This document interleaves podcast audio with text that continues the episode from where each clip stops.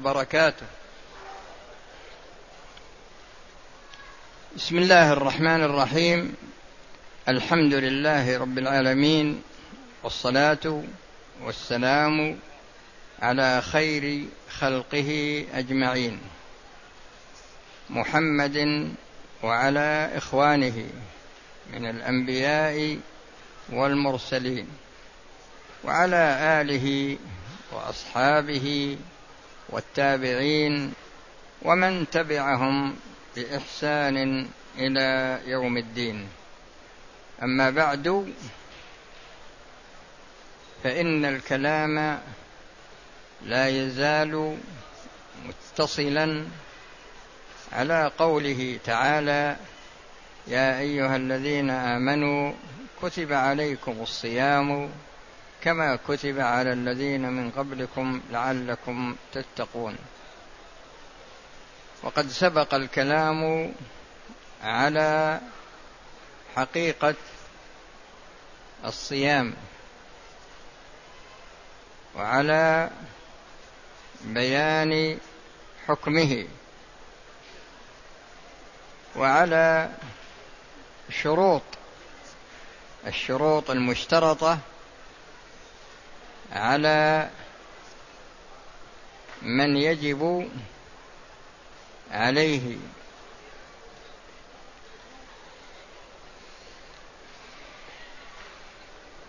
ومضى الكلام أيضا على بيان الأصناف الذين يجوز لهم الفطر. ومضى أيضا الكلام على جملة من الأمور التي تفسد الصيام بمعنى أن الإنسان إذا تناولها فإنه يفسد صيامه. ومضى الكلام أيضا على حكم القضاء. وكذلك الكفارة المترتبة على المجامع في نهار رمضان وكذلك الكفارة بالنظر لمن أخر. قضاء رمضان من غير عذر حتى أدركه رمضان آخر. وفي هذه الليلة أتكلم لكم على جانب آخر من الصيام. الله سبحانه وتعالى شرع عبادات. وهذه العبادات جعلها واجبة. والشخص عندما يؤدي هذه العبادة الواجبة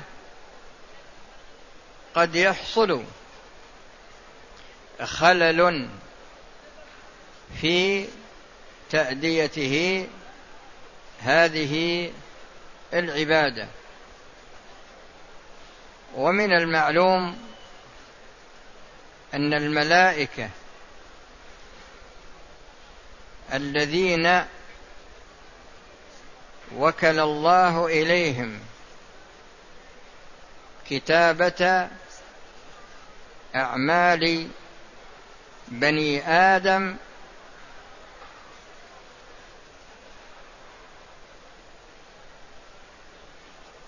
يكتبون ما يقع من المكلف سواء كان حسنا أو قبيحا. وسواء كان كاملا أو قاصرا فيكتبونه كما هو. لأن الله سبحانه وتعالى قال إن عليكم لحافظين كراما كاتبين. كراما كاتبين يعلمون ما تفعلون. وفي الآية الأخرى ما فرطنا في الكتاب من شيء. فالصلاة يؤديها الإنسان وهي صلاة مفروضة ويحصل نقص عليه أو يحصل نقص منه في صلاته. ومن فضل الله وإحسانه أن شرع الرواتب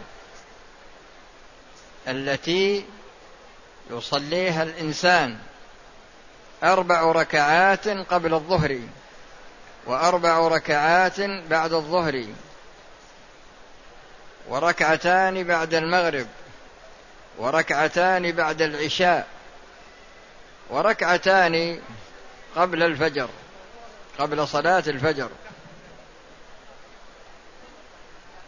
وشرع له أيضا التطوع شرع له أن يتطوع ما شاء من الصلاة في الضحى بين الظهر والعصر وبين المغرب والعشاء وفي الليل. وهكذا بالنظر للصيام فالله سبحانه وتعالى أوجب صيام رمضان وجعله ركنا من أركان الإسلام. ولما كان هذا الصيام قد يحصل فيه خلل من المكلف حين أدائه لهذا الصيام فقد شرع الله سبحانه وتعالى صيام التطوع. فأفضل الصيام صيام داود كان يصوم يوما ويفطر يوما. وأفضل الشهور بعد رمضان صيام شهر الله المحرم. ومن ذلك أيضا صيام يوم اليوم العاشر من محرم. والرسول صلى الله عليه وسلم قال صوموا يوما قبله أو يوما بعده. صوموا يوما قبله أو يوما بعده. وصيام اليوم العاشر هذا يكفر سيئات السنة الماضية. يكفر سيئات السنة الماضية. وشرع أيضا صيام عشر ذي الحجة. وشرع صيام عرفة. وصيام عرفة يكفر سنتين. وهذا من فضل الله جل وعلا. وشرع أيضا صيام الاثنين يوم الاثنين ويوم الخميس. ولهذا كان صلى الله عليه وسلم يصوم الاثنين والخميس ويقول أحب أن يعرض عملي على الله وأنا صائم. وشرع أيضا وشرع أيضا صيام ثلاثة أيام من كل شهر. وشرع أيضا صيام ست من شوال. هذه ال هذه ال ال ال ال الأيام التي شرع الله صيامها منه ما جاء فيه يعني جاءت فيه الأدلة الدالة على مشروعيته. وهذا كما أن فيه أجر للصائم لكن الغرض الذي أحب أن أنبه عليه هو أنه إذا جاء يوم القيامة ونظر الله إلى صيام العبد ووجد فيه نقصا إذا نظر إلى صيام العبد يوم القيامة ووجد فيه نقص قال انظروا هل لعبدي من تطوع. فإذا وجد له تطوع من الصيام فإنه يجبر به ما حصل من نقص في صيامه.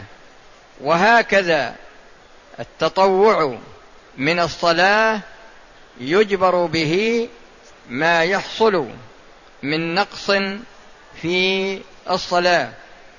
وهكذا بالنظر للصدقة لأن الإنسان قد يخرج زكاته ولكن يكون فيها خلل فيقول الله انظروا هل لعبدي من تطوع؟ يعني هل كان يتصدق صدقة تطوع, صدقة تطوع؟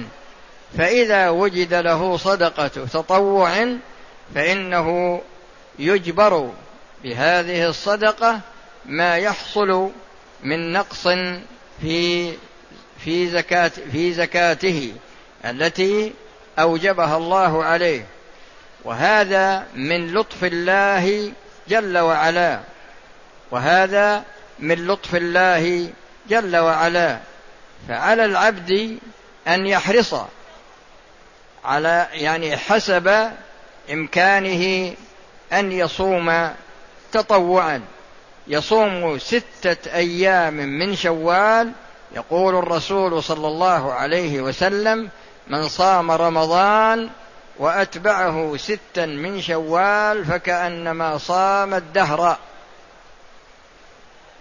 وبيان ذلك أن السنة ثلاثمائة وستون يوما وصيام رمضان يعادل ثلاثمائة يوم. وصيام ست من شوال يعادل صيام الشهرين الباقيين يعادل ستين يوما. وذلك أن الحسنة بعشر أمثالها. وهكذا في قوله صلى الله عليه وسلم من صام ثلاثة أيام من كل شهر فكأنما صام الدهر يعني أن صيام اليوم الحسنة بعشر أمثالها يعني صيام ثلاثة أيام يعادل صيام شهر. وهكذا فعلى العبد إذا جاءت الفرصة يغتنمها ولا تفوته.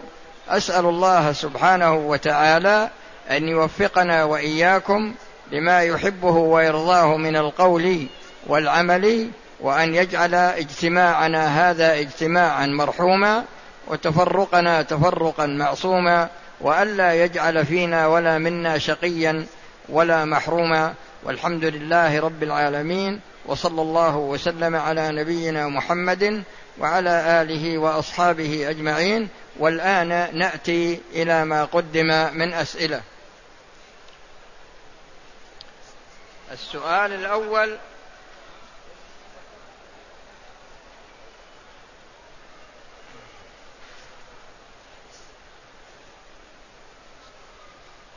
وهذا يسأل عن فضل الإنسان إذا جلس بعد صلاة الفجر.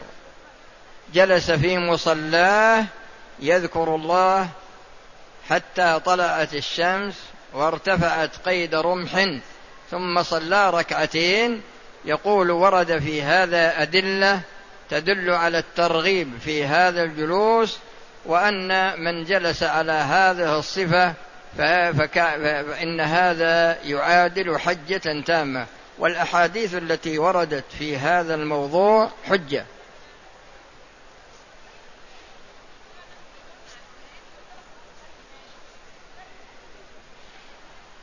وهذا يسأل عن زكاة المال يعني زكاة الذهب والفضة وعروض التجارة. يعني نسبة اثنين ونصف في المئة. نسبة اثنين ونصف في المئة. يعني كل مئة ريال مثلا فيها ريالان ونصف. وكل مئة جنيه مثلا فيها جنيهان ونصف. وهكذا يعني ربع العشر.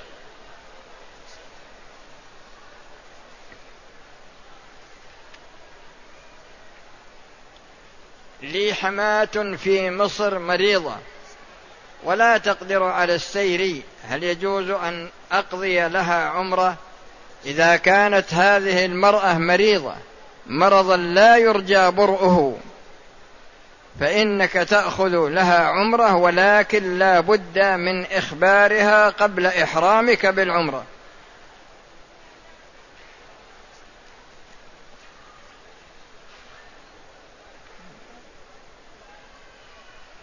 أحرمت ونويت العمرة من أبيار علي نهارا وأنا صائم ولكني وصلت متأخرا الحرم المكي فقمت بالعمرة ليلا وأنا فاطر فهل تحسب لي العمرة وأنا صائم؟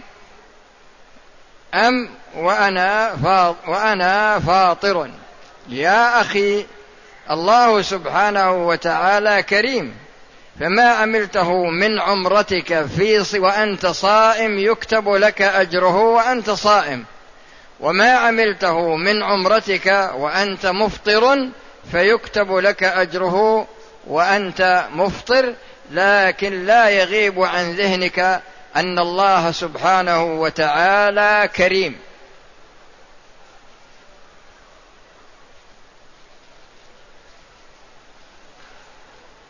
وهذا يسأل يقول هل يجوز للمعتكف في المسجد الحرام أن يخرج من المسجد لكي يأكل في السكن إذا تعذر عليه من يأتيه بالأكل فإنه يخرج يأكل ويرجع؟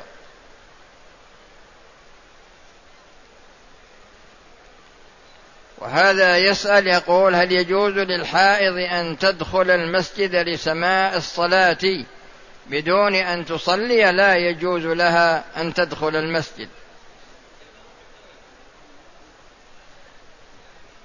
وهذا يقول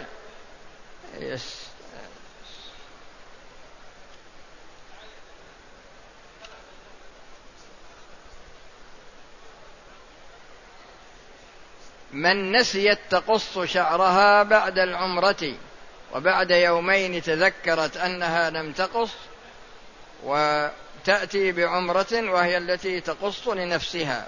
جواب إذا طاف الإنسان وسعى وترك الحلق أو التقصير نسيانا ثم تذكر فإنه إذا كان رجلا يحلق وهو أفضل أو يقصر.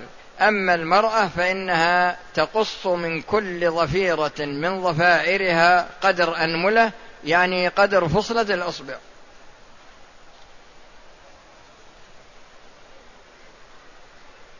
وهذا يقول عندما أقوم بعمرة عن والدي المتوفى في شهر رمضان هل أجر هذه العمرة يصل إلى والدي وكأنه هو الذي قام بالعمرة يا أخي أنت جزاك الله خيرا وأحسن إليك. وأديت العمرة عن والدك والجزاء من الله جل وعلا.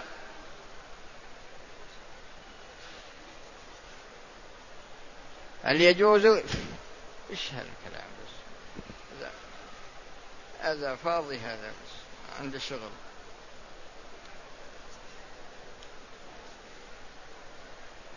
وهذا يسأل عن الرجل أو المرأة إذا احتلم في نهار رمضان. هل الاحتلام هذا يفطر أو لا يفطر؟ والجواب أنه لا يفطر يعني أن صيامه صحيح يستمر في صيامه.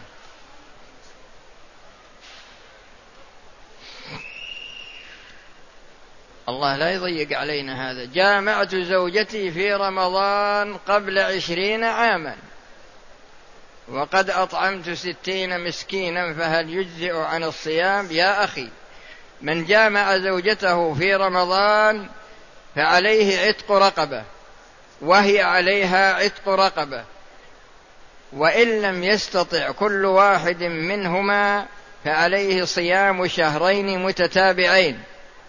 وإذا لم يستطع فإنه يطعم ستين مسكينا وهذا دين أمانة في عنق الرجل بمعنى أنه لا يصح لا يجزئه الإطعام إذا كان يستطيع الصيام ولا يصح الصيام إذا كان يستطيع العتق.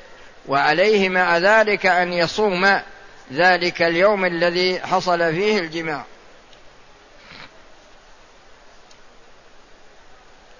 وهذا يقول هل يجوز لي بعد إتمام عمرتي أن أعتمر عمرة أخرى على والدي المتوفى وكيف أحرم بالعمرة ومن أين؟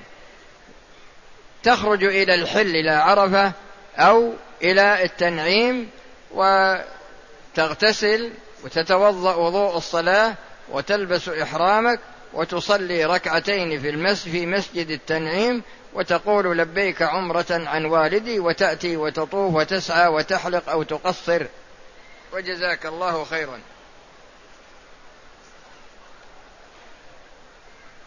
وهذا يقول إني أحبك في الله أحبك الله الذي أحببتني من أجله.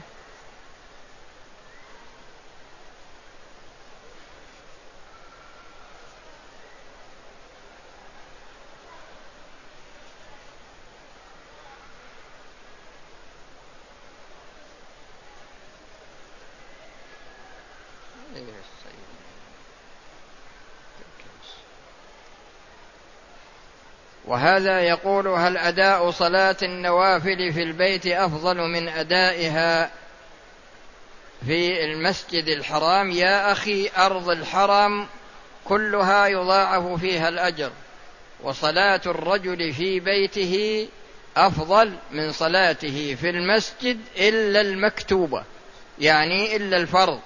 أما الرواتب فإذا صلاها في البيت فإنه أفضل.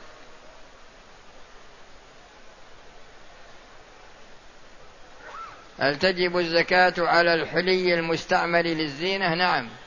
هل البعد عن الأهل إذا كان من ورائهم ضرر يعتبر قطع صلة رحم. يا أخي البعد عن الأهل إذا كان له سبب مشروع فلا مانع منه، أما إذا لم يكن هناك سبب مشروع فحينئذ لا بد أن ترجع أنت وتحدد السبب الذي ابتعدت عن أهلك. يعني السبب الداعي لابتعادك عن أهلك.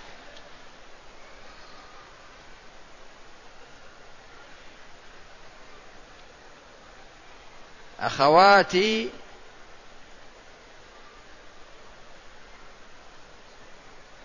أخواتي ما أدري ما أدري وش هالكلمة.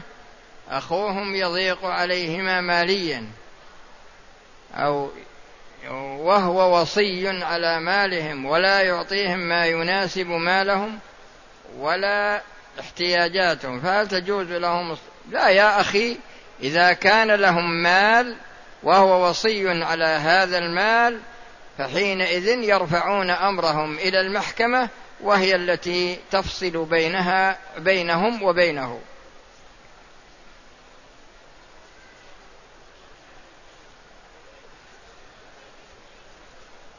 وهذا يقول كيف يصلي المريض بسلس البول؟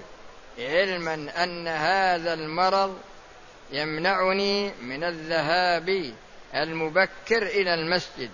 يا أخي بإمكانك أن تهيئ نفسك بقضاء الحاجة قبل الأذان بربع ساعة أو ثلث ساعة حتى يتم الاستبراء. فإذا تم الاستبراء فإنك آه، تتوضأ. ولو ولو ولو تأخرت عن المجيء إلى المسجد بحيث أنك تدرك تكبيرة الإحرام. إذا كان جلوسك في المسجد قد يترتب عليه وجود استمرار السلس فأنت تنتظر يعني تأتي إلى المسجد قرب آه، قيام الإمام والمأمومين للصلاة لكنك لا تصلي وأنت وأنت عليك نجاسة. لا بد من الطهارة.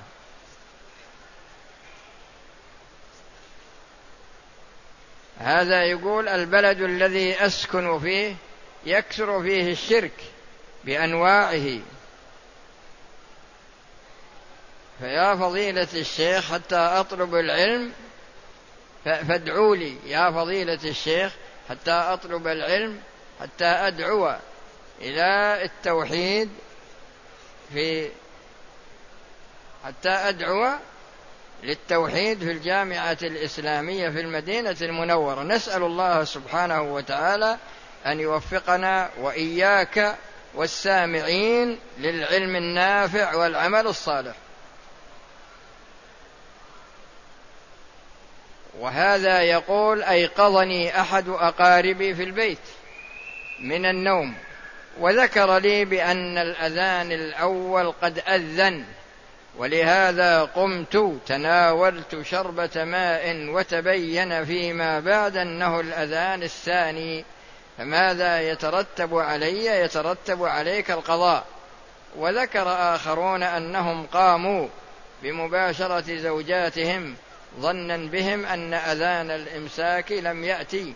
اللي جامع زوجته عليه الكفارة هو وهي كما سبق بيانه لأنهم فرطوا من ناحية تحقق بقاء الليل. وهذا سائل يقول هل يجوز؟ وش, وش عليك من أنت من أهل مكة هذا؟ بعض الناس يسأل عما لا يعنيه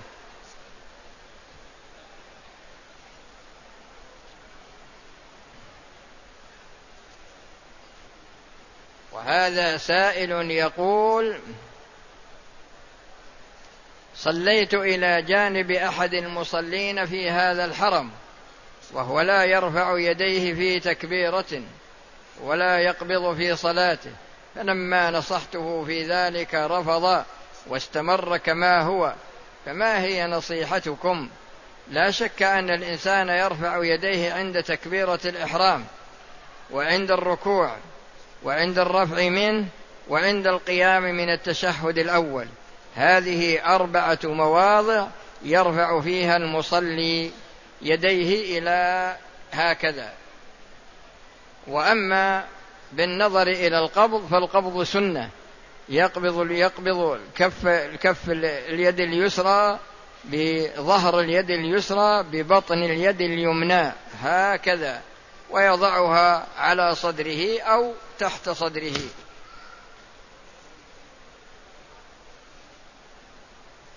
وهذا سائل يقول هل يجوز الله أن أقبل أختي في الرضاعة وهي ابنة عمي. هل يجوز لأخي الزواج منها وهو لم يرضع من أمها ولا هي رضعت من أمي؟ يا أخي اولا لا بد من تحقق الرضاع فيكون خمس رضعات في الحولين يكون خمس رضعات في الحولين والرضعة هي أن يمسك الطفل الثدي ويمتص منه لبنا ثم يتركه لتنفس أو انتقال فهذه رضعة. فإذا أكمل خمس رضعات في الحولين حينئذ يتحقق حكم الرضاع.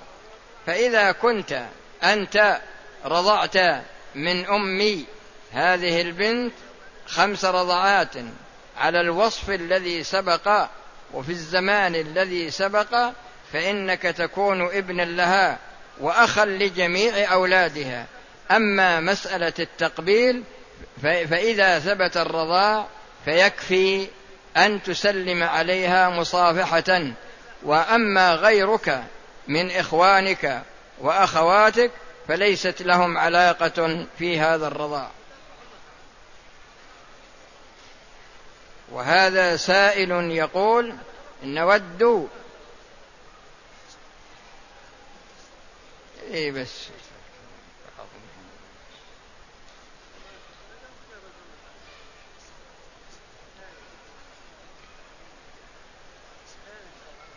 وهذا يسأل عن الاعتكاف. يعني الإنسان عندما يريد أن يعتكف هل يعتكف يوم أو يومين أو ثلاثة أيام؟ هو يعتكف إن على حسب نيته. ولو ساعة من النهار ينوي الاعتكاف ساعة من النهار أو بعد العصر أو بين الظهر والعصر أو الضحى أو يوم أو يومين أو أكثر من ذلك. فالمقصود على حسب نيته. والمعتكف لا يخرج. مثلا من معتكفه إلا إذا اقتضت الضرورة ذلك. سبح وهلل اكتب الكلام اللي تبي كتبه.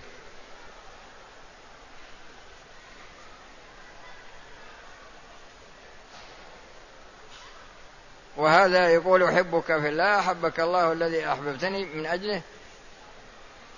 وهذا يبدأ الإعتكاف من حسب الوقت الذي نويته. لكن إذا أردت أن تعتكف هذا في في, في هنا مثلا